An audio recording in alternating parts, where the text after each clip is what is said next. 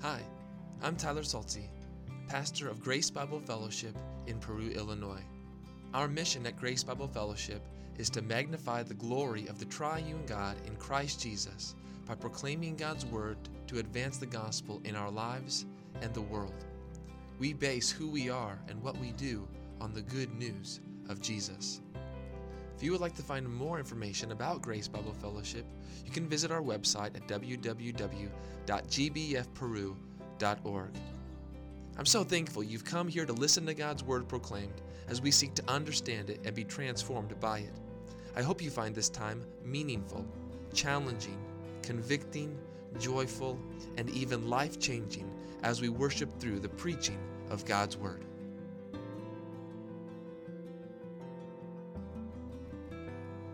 The rest of you to take copies of your scripture this morning. Turn with me to the book of Exodus, chapter 34, beginning in verse 29. And as you are able, out of respect and reverence for God's word, would you stand as we read God's word together? Exodus 34, verse 29 through verse 35. When Moses came down from Mount Sinai with the two tablets of the testimony in his hand as he came down from the mountain, Moses did not know that the skin of his face shone because he had been talking with God. Aaron and all the people of Israel saw Moses, and behold, the skin of his face shone, and they were afraid to come near him. But Moses called to them, and Aaron and all the leaders of the congregation returned to him. And Moses talked with them. Afterward, all the people of Israel came near, and he commanded them all that the Lord had spoken with him on Mount Sinai. When Moses had finished speaking with them, he put a veil over his face. Whenever Moses went in before the Lord to speak with him, he would remove the veil until he came out. And when he came out and told the people of Israel what he, he was commanded, the people of Israel would see the face of Moses, that the skin of Moses' face was shining, and Moses would put the veil over his face again until he went in to speak with them. This is the word of the Lord. Thanks be to God. Let's pray.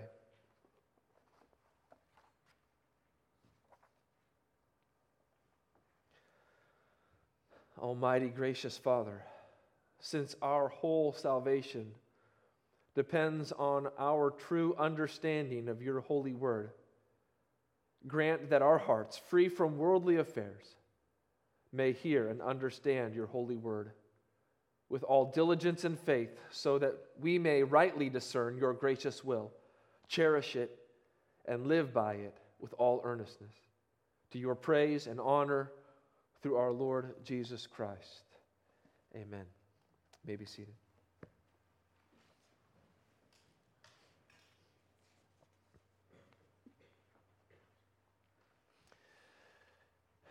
And God said, Let there be light. And there was light. And God saw that the light was good, and God separated the light from the darkness. God, God called the light day, and the darkness he called night. And there was evening, and there was morning the first day. The very first thing that God called into existence by the word of the Lord was light. The light was separated from darkness. The light God called day, and darkness the Lord named night. Such an act of naming shows that God has authority over both light and darkness, authority over day and night. Oddly and perplexingly to us, that which we use to distinguish day and night was not created until day four. There we read, and God said, Let there be lights in the expanse of the heavens to separate the day from the night. And let them be for signs and for seasons, for days and years, and let them be lights in the expanse of the heavens to give light upon the earth. And it was so. And God made the two great lights, the greater light to rule the day, and the lesser light to rule the night, and the stars. Genesis 1 16 through 18. These two great lights we know to be the sun and the moon. What is fascinating about these is that there are degrees, aren't there? One is greater than the other. The sun, the greater light, the moon, the lesser light. One is of more substance. The sun and the moon, as we think about them, show great distinction, though, don't they? Because we know there to be only one source of light. The moon, in and of itself, is not a source of light. If you took the moon and separated it from everything else, the moon would not shine. Where does the moon get its light? From the sun. The moon's light is only a reflective light. There's nothing in it inherently that makes it shine.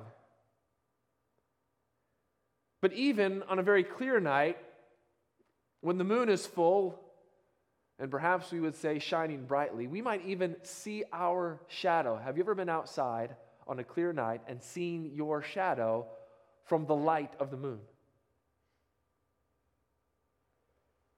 It is appropriate that we are introduced to light in the beginning of creation because we are told in God's word this is the message that we have heard from him and proclaimed to you that God is light, and in him is no darkness at all. John 1 5. The defining property, or one of the defining properties of God, is that God is light. James 1:17 says this, every good and every perfect gift is from above coming down from who? From the Father of lights, with whom there is no variation or shadow due to change. Everything else might change in the world, might change around you. You will even change, but God, as the Father of lights, never changes. He is the source of light. His light is always constant, always faithful. And then in 1 Timothy 6 15 and 16, we're told this He who is the blessed and only sovereign, the King of kings and Lord of lords, who alone has immortality, who dwells in what? unapproachable light, whom no one has ever seen or can see. So, not only is God light, not only is his light unchanging, not only does he dwell in unapproachable light, it is light that is necessary for our life. It is light that is necessary for human activity and human flourishing. Think about how much you and I daily depend upon light. Often it's that thing that tells us to get up in the morning. And it's light we need to be the people who God created us to be. He gives light so that we might have life. No light, no life. we recently bought a basil plant. And we are trying to understand everything that we need to do, know to keep this plant alive. Try as we might to kill it, we're trying to keep it alive. But it came with instructions. Of course it did. Everything comes with instructions nowadays. So, of course, the basil plant came with instructions. And here are the instructions for this basil plant very simple, very easy. Place in bright light and keep well watered. That's it. That's all we got to do. Sounds easy, right? Some way we're going to mess it up. I just know it.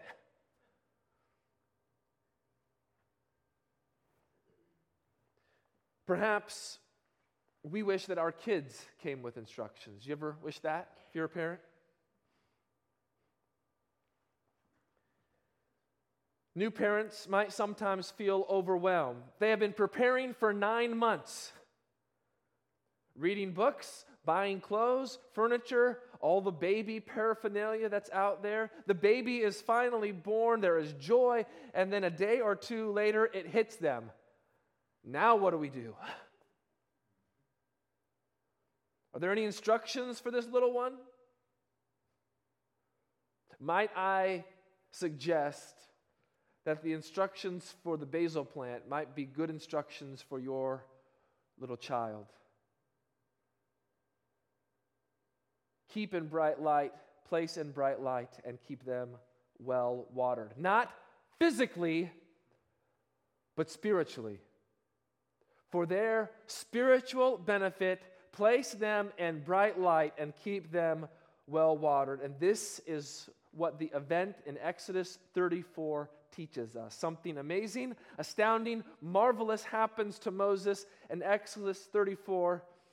And it could be difficult to read about an event like this because we might think, how does this event that happened 3,000 years ago have anything to do with my life now today? Look at what happened to Moses. What a lucky duck. I wish something like that would happen to me. What we see with Moses serves as a type for how the Lord is going to work among his people throughout the ages. But as our lives follow this pattern, we need to now understand that the pattern that we follow has been elevated. So, this morning, what I want us to see is that what happened to Moses is the pattern for all of God's people. But now, instead of thinking, wow, wasn't Moses lucky way back then, 3,000 years ago? Guess what? It's even better now. It's better for believers now what we experience and what we know and what we participate in is better now than what Moses knew 3,000 years ago.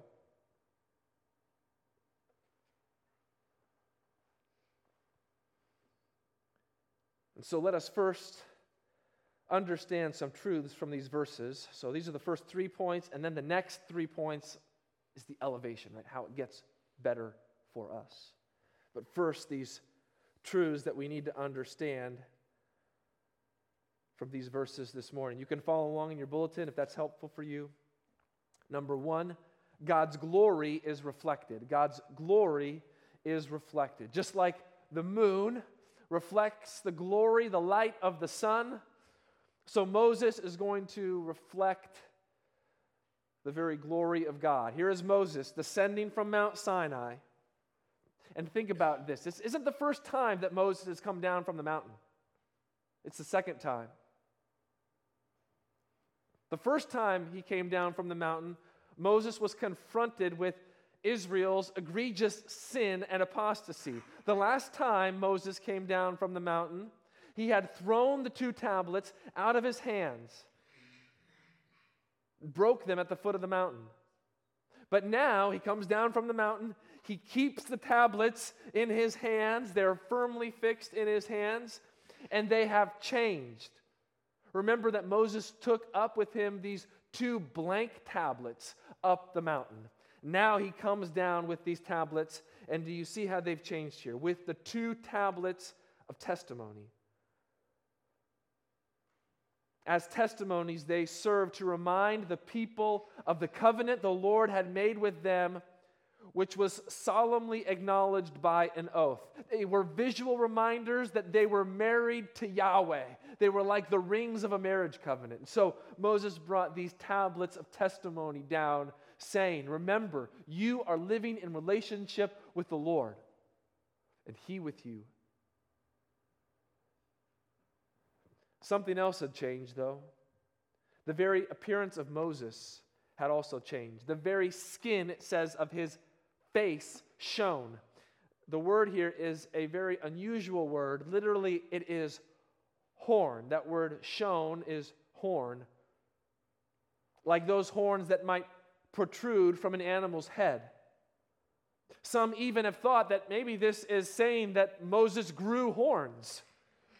In fact, some paintings of Moses, I think of the painting of Moses on the Sistine Chapel. There, he's depicted as almost having horns or lights of ray coming out of his head, out of the top of his head. It appears, though, that this thought is not so much horns as it is a shining, a radiance that's coming from, it says there, the skin of his face.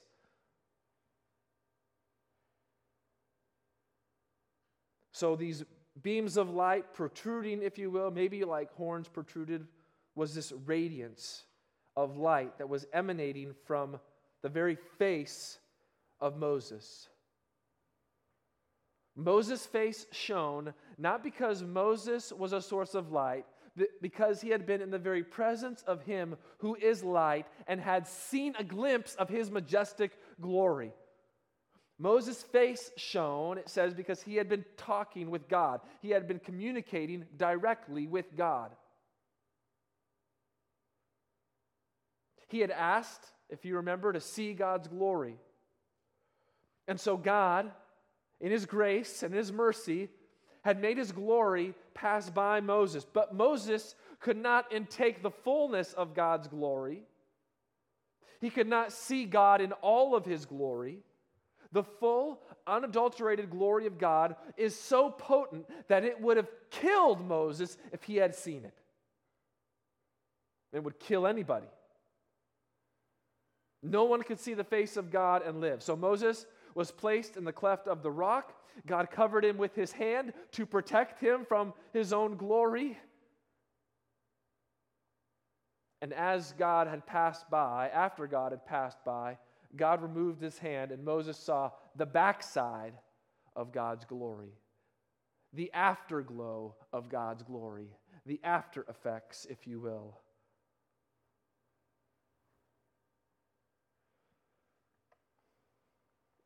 How strong was this glimpse of the after effects of God's glory? Just think Moses had not seen the full glory, he had just seen a glimpse of a part of God's glory. And that was so great and that was so intense that it radiated off of his own face, and now Moses' face shone. His face is shining with the very glory of God. And look at what happens to Moses. He doesn't even know it. He's oblivious to the fact. It's not like Moses has just been eating and has a speck of food on his face. Like when someone says to you, you know, you got a, a glob of cheese on your chin. It's amazing how we get embarrassed so easily by that, don't we? Even if we're in our own family. Like if I get something on my face, a speck of food, and my wife tells me, hey, you got a little something on your face, I still get embarrassed by that. It's my own family, for goodness sake. Moses didn't have a speck of food on his face that he was oblivious to. His face was shining with the glory of God, and he was oblivious to it. So captivated was he by the awe of the glory that he had witnessed on the mountain. So enthralled was he with talking with God that Moses forgot himself. Here's what the glory of God does the glory of God kills pride. One who knows who experiences and who has been confronted with God's glory is a humble and meek person. It even says that in the Pentateuch, in the first five books. Moses was the most humble man that ever lived. Why was Moses so humble? Because he had seen the glory of God, like no one else had seen the glory of God.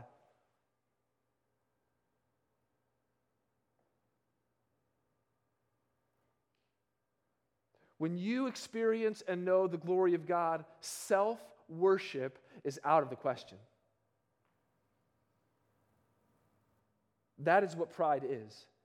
You worshiping yourself.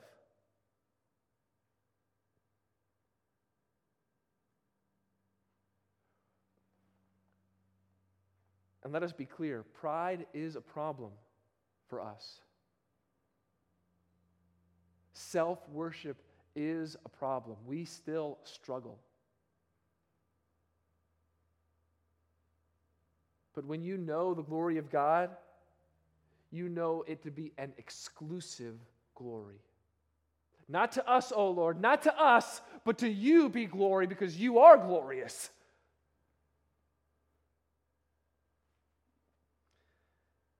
there's also this reaction from the people. They saw his face, and what happened when the people saw his face? They feared. They saw his face and they feared. The first time Moses came down the mountain, Moses saw the people sin and was angry. Now Moses came down and the people saw his face shining and they feared. Feared to the point that they didn't want to come near him. Even the glory of God reflecting off of the face of Moses caused the people to be afraid. We can see this throughout the Bible. Adam and Eve had feared the approach of God after they had sinned. Moses feared to look upon God when he appeared in the burning bush. The people were afraid when God descended upon Mount Sinai. The awesome glory of God exhibits greatness, his holiness, his purity, his complete rejection of sin, his judgment upon sin, his complete otherness, so that we cannot and are totally unable to approach him. God's glory was reflected, and the people feared. They were afraid to get close to it. But they were reminded of something very precious at the same time. While they were afraid, with the glory of God radiating off of Moses' face, they were reminded of something else. God had not left them. While they were afraid, God, in essence, was saying, I have not left you, I have not forsaken you, I am still here. Moses' face is a sign to you, is a reminder of my faithfulness. Moses' face is a reminder of my graciousness and my mercy and my steadfast love.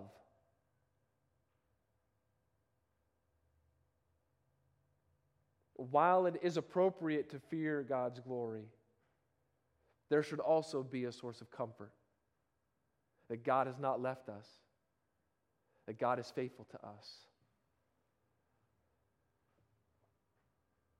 So powerful was the projection of God's presence that was brought into the lives of the Israelites. It had an impact upon their lives. You cannot see God's glory, even God's glory reflected, and stay the same. It causes you to change. The glory of God is absolutely necessary for our life. We need God's glory, for without it, we are undone and lost. It is the greatest blessing that can be upon God's people. This is why the Lord instructed Moses to have the priests say this blessing over the people The Lord bless you and keep you. The Lord make his face shine upon you and be gracious to you. The Lord lift up his countenance upon you and give you peace. With the very glory of God comes the blessing of God upon his people. And so God's glory is reflected. But number two, God's word is verified. God's word is verified. God's word is verified. After everyone scattered from Moses, as it were, Moses called Aaron and the leaders of the congregation, and there it says something very interesting. And they, what? Returned to him. Remember what Aaron had done before? Collected all the gold, thrown the gold into the fire, and out popped this calf. God is restoring the sin of the people, even the sin of Aaron and even the sin of the leaders of the nation. They are returning to Moses, and so, in essence, returning to God's glory, returning to God Himself. No return, no repentance, no change, no receptivity to the Word of God. Returning to Moses was returning to the glory of God and was, returning to God Himself. And as Moses then talked with the leaders of Israel, the divine glow that was radiating from Moses' face confirmed and verified This was the word of the Lord they were receiving. Moses' face shining meant the people could recognize the authority of the messenger. This wasn't Moses' word. This wasn't any angel's word. This was God's word to the people. They had better listen to it, they had better pay attention to it, they had better obey it. There was no question, no doubting, no second guessing. God was giving his commands to his people through his chosen mediator, Moses. Look at his face, look at the reflective glory. Is there reason to listen to this word? Is there reason to accept this word? Is there reason to think that this word is sufficient for what we need? Look at the glory. Yes, a thousand times yes, God's word is verified. It is the truth. It is a light and a lamp. How could you not look at the radiating face of Moses that shone forth the very glory of God and not say, Oh, how I delight in your law and your and they are my meditations day and night how readily many accept the word of man without much thought at all. Yet God's word lies ignored, denied, rejected, and despised, but not among God's people. We will not ignore God's word. We will not deny it. We will not reject it. We will not despise it. We will let it into our lives. Because we know what it will do. Number three, God's people are sanctified. God's people are sanctified. The people sanctified is closely associated with holiness. So God's people are being made holy through this process. They are being set apart. They are becoming, as the Lord's promised people, a holy nation. What happened with Moses and the Lord, and then Moses and the people, would become a regular occurrence. Moses would go regularly before the Lord and speak with the Lord. And when he would talk with Yahweh, he would remove the veil from his face. So you see that there. After he had finished speaking with the people in verse 33, he put a veil over his face. But then Moses would continue to talk with the Lord in the tent of meeting, later the tabernacle. And when he went in to talk with the Lord, he would remove the veil from his face until he came out. Then he would tell the people what he was commanded, still with an unveiled face. Again, they would receive God's word, verified, and then he would put the veil back over his face. It was through this process, this regular occurrence, that God was working in his people to draw them to himself. He wanted them to see the reflective glory, to hear the verified word through Moses.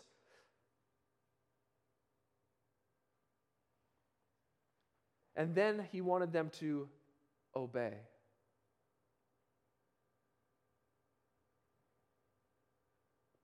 Why did they get to see Moses' face? Why did they get to hear these commands? Because God wanted them to obey the commands, He wanted them to live a certain way. It wasn't just like, thanks for all of the words, thanks for the show, thanks for the song and dance, Moses.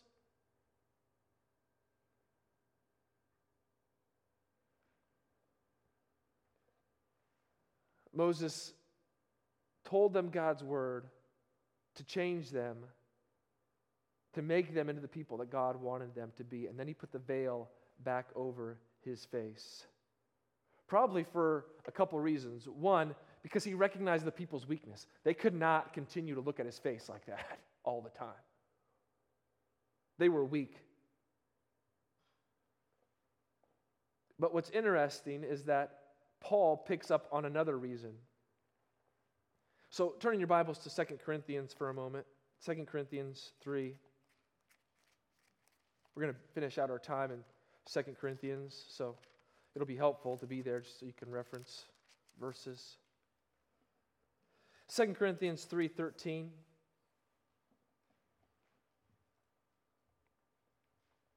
Why else did Moses put a veil over his face? Paul says this Not like Moses, who would put a veil over his face so that the Israelites might not gaze at the outcome of what was being brought to an end. Paul says Moses put a veil over his face because Moses did not want the people to know that as he, Moses, moved away from the time that he talked with the Lord, that glory on his face that was radiating forth would diminish, would decrease, would lessen, would fade away. That was the problem with the law. That was the problem with the old covenant. There was glory with the law. There was glory with the old covenant. There was glory with what God had told the people there on Mount Sinai, but guess what? It was not a permanent glory. It was a glory that was going to diminish, that was going to fade away, that even as Paul says, would come to an end.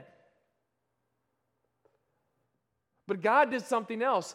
God brought another covenant, a new covenant. And with this new covenant comes a greater glory, a lasting glory, a permanent glory, a glory that will never fade away, a glory that will never diminish, a glory that will never fade, a glory that would eclipse that glory of the old covenant. It is a brighter glory, a more intense glory, a permanent glory. It's the glory that comes with Jesus Christ Himself. And so, this is now where it's elevated for us, dear Christian. 1a, God's glory reflected is the glory of Christ. God's glory reflected is the glory of Christ. John 1:14, and the word became flesh and dwelt among us, and we have what? Seen his glory, glory as of the only son from the Father, full of grace and truth. Or Hebrews 1 3, he is the radiance, that's Jesus Christ. He is the radiance of the glory of God and the exact imprint of his nature, and he upholds the universe by the word of his power. Or hold your fingers there in 2 Corinthians 3 and flip over back to John 12. John 12. Verses 39 and following. Therefore, they could not believe, for again, Isaiah said, He has blinded their eyes and hardened their heart, lest they see with their eyes and understand with their heart and turn, and I would heal them. Verse 41 Isaiah said these things because he saw his glory and spoke of him. Who is that? Whose glory did Isaiah see? Who did Isaiah speak of? Isaiah. Remember his vision in Isaiah 6 of the Lord seated on his throne in the temple, and the train of his robe filled the temple with glory. Whose glory did Isaiah see? He saw Christ's glory. Moses could only reflect God's glory, but Jesus Christ is the radiance of God's glory. He is the source of the glory of God. It is the glory of Christ we long to see and know. And guess what? It gets better because we don't have to look to Moses' shining face. We now look to the face of Jesus. Look at 2 Corinthians 4 6. For God, who said, Let light shine out of darkness, has shone in our hearts to give what? The light of the knowledge of the glory of God. Where? In the face of Jesus Christ. You want to know the glory of God? You look to the face of Jesus Christ. That's where you're going to see it. That's where it's going to be the brightest. Nowhere else. And guess what? It's a permanent, lasting glory greater than any glory you could ever imagine. So great would that glory be that if you were in it, unadulterated, with no protection, you would die. The glory of Christ shines in his face, the lasting face of our Savior. What other face would you want to see? What other face would you long to see? When my wife walked down that aisle on our wedding day with a veil over her face, it was glorious to remove the veil from her face so I could see her face in all of its glory. There is coming a day when we will see Jesus' face with new eyes and a new heart and a new mind, and it will be far greater than anything you or I have ever known, ever, ever, ever.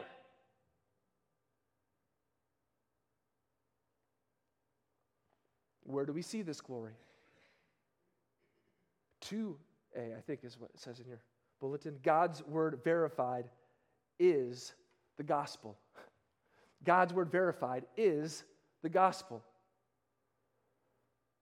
2 Corinthians 4 4. In their case, the God of this world has blinded the mind of unbelievers. Oh, what a awful, horrible state that is, that there is a God of this world who would blind the mind of unbelievers. Lord, we pray that, that there would be no veil over the minds of unbelievers, that that would be lifted. What does that blindedness do? To keep them from seeing the light of the gospel of what? Of the glory of Christ. The gospel is the display of Christ's glory. And where does that shine the brightest? The glory of the cross. Behold the Lamb of God who takes away the sin of the world.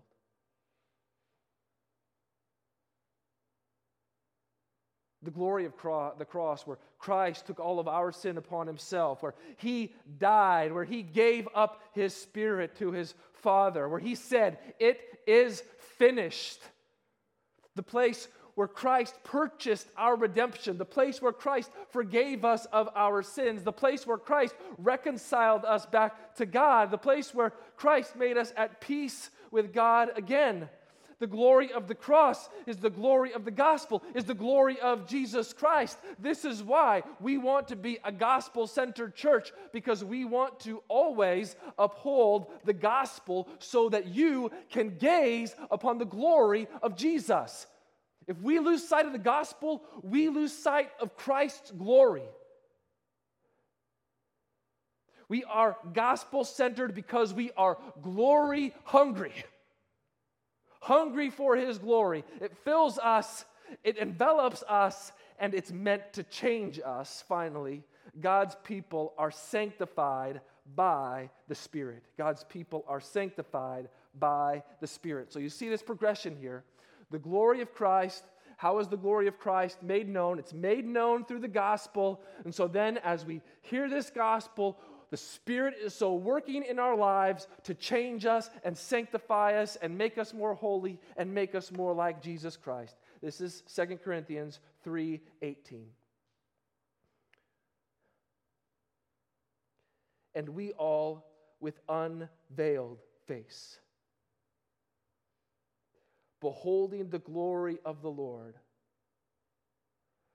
are being transformed into the same image from one degree of glory to another, for this comes from the Lord who is the Spirit. There's no veil over our face, the veil has been lifted. We're beholding the glory of the Lord.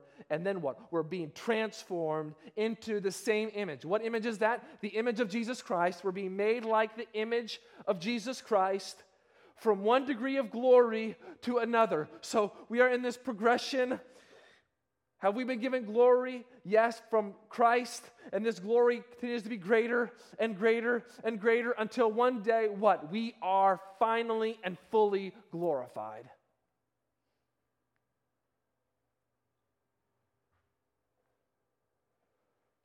And I fear we, we think about this sometimes, this sanctification, like we're going to the tanning booth. Like you're walking down the street in Peru and you're going to Jamaica Me Tan. Clever, clever, clever, clever name. But we think, I'm just going to bask in God's glory. I'm just going to bask in the glory of Jesus Christ. I'm just going to kind of put myself in position just to kind of like lay there and let the beams of the gospel and the, ble- the beams of Jesus Christ kind of like radiate on me. And then, then boom, I'm going to be a shade darker than I was before I went in. Here's what happens in reality. In reality, you come and you hear the gospel, you hear the word of truth. You see, then, through that hearing, the glory of Christ, and something changes in your heart. The sinful desires that you once had are diminishing, are changing. The words that you once wanted to say are no longer the same words that you want to say anymore. The thoughts that you once thought, the sinful thoughts, are no longer the sinful thoughts that you want to keep on thinking. The things that you used to do, you no longer want to do those things anymore. You want to live your life for Jesus Christ. The glory of Christ changes us because we see day by day, moment by moment, Sunday by Sunday, the greater glory of Jesus Christ. And that glory, that light, penetrates into our hearts and it shows us all the areas of darkness. And when the light shines upon that, we don't run away from it. We say, No, conform that area, my Lord. Conform it to your word. Conform it to your will. Make me more like Jesus Christ from one degree of glory to another by the work of your Spirit. So we place ourselves in the bright light of Jesus' glory through the gospel, keeping ourselves well watered with the word for that day in the future that we read about in Revelation 21, verse 23. And that city, that city is the New Jerusalem, our eternal home. And the city has no need of sun or moon to shine on it. Why? For the glory of God gives it light. And its lamp is what? The Lamb. One day, full, unadulterated glory forever in heaven.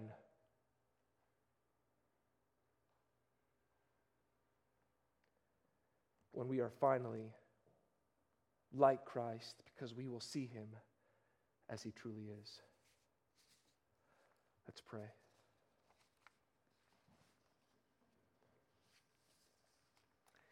Take a moment as we meditate upon the word that we've just heard this morning.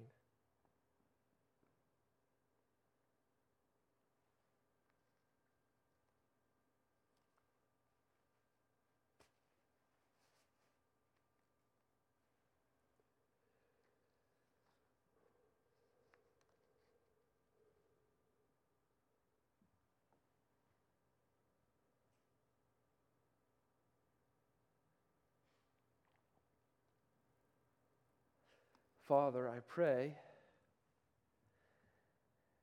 that not only would we have heard the gospel this morning,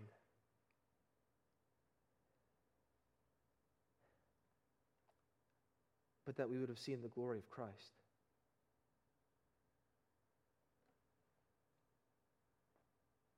Father, and if there's one thing that I forgot, it's the call. Come to Jesus. Come to Jesus. All who see their need for change, all who need to be made new, all who are shackled by their sin, all who are in misery and shame, Come to Jesus. Come to Jesus. Trust in him. He will save you. He will save you. There is no other name under heaven given among men whereby we must be saved. It's only the name of Jesus. So, Father, if there is someone here today who has not put their faith and trust in Him and in Him alone, today, draw that one to yourself. Let them return. Restore them, make them new. Let them repent of their sin and cast that off. And may they see. May they no longer be blinded by the God of this world, but may, may they see the light of the gospel of the glory of Christ.